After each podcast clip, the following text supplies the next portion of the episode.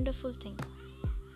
Hello and welcome back to show मेरा वाला podcast. मैं हूँ आपके साथ वर्तिका जोशी और आज हम बात करने जा रहे हैं थैंक यू और सॉरी के बारे में। So these are very important two words, हम इसे डेली लाइफ में बहुत यूज़ करते हैं बट इसकी रियल वैल्यू क्या है वो समझाने के लिए मैंने एक छोटी सी स्टोरी लिखी है जिस जो स्टोरी आपको ये बताएगी कि थैंक यू और सॉरी कितना इम्पॉर्टेंट है।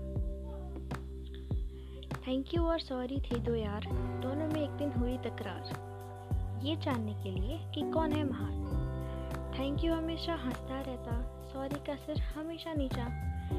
एक दिन दोनों निकले बस्ती में देखने कि कौन है ज़्यादा महान। पहले आया सॉरी बाहर, बस्ती वालों ने बेचारे को भगाया, उससे बना ली दूरी। फिर गया थैंक यू, बस्ती वालों ने पहले बड़े प्यार से उसे बुलाया, अपने पास बिठाया, हंसकर उसे गले लगाया। फिर उनका बदला मिजाज, हरदम हरदम हंसता रहता है, ये तो ज़रूर है कोई बात। डरते डरते उन्होंने थैंक यू को भी भगाया। फिर दोनों की समझ में आया, इस बार दोनों साथ में निकले। फिर बनी असली बात, फिर बस्ती वालों ने किया उनका सम्मान। अब बताओ कौन महान। सो so, ये जो छोटी सी स्टोरी थी ये सिर्फ इतनी सी बात कहना चाहती है कि एक इंसान का सोसाइटी में हर इंसान को रिस्पेक्ट चाहिए सोसाइटी में। सो so, एक इंसान को रिस्पेक्ट कौन करता है, जो बैलेंस हो, जो अपनी गलती माने। इफ़ आई नो कि मैं गलत हूँ तो वो सॉरी बोल दे, और अगर किसी ने मेरे लिए कुछ किया है, छोटी से छोटा काम या बड़े से बड़ा काम किया है, तो मुझे उसे थैंक यू बोलना चाहिए। क्योंकि दलाई लामा ने कहा है, the roots of all goodness lies in the soil of appreciation for goodness.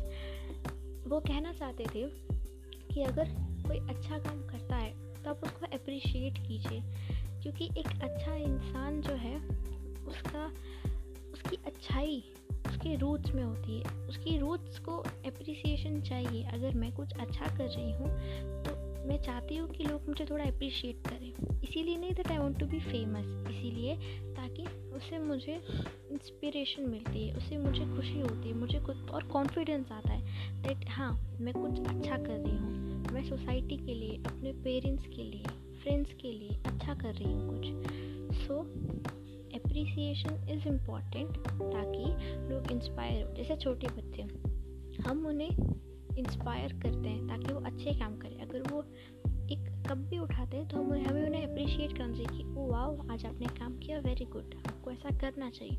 तो उससे उन्हें ऐसा लगता है कि हाँ ये मैं सही कर रहा हूँ, तो वो और ऐसे अच्छे काम करते हैं।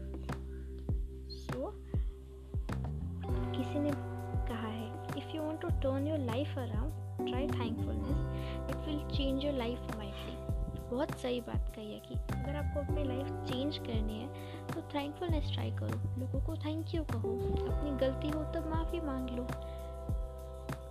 हो सकता है आपकी भी लाइफ बदल जाए। तो बस इसी के साथ this is me Vartika Joshi signing off for today.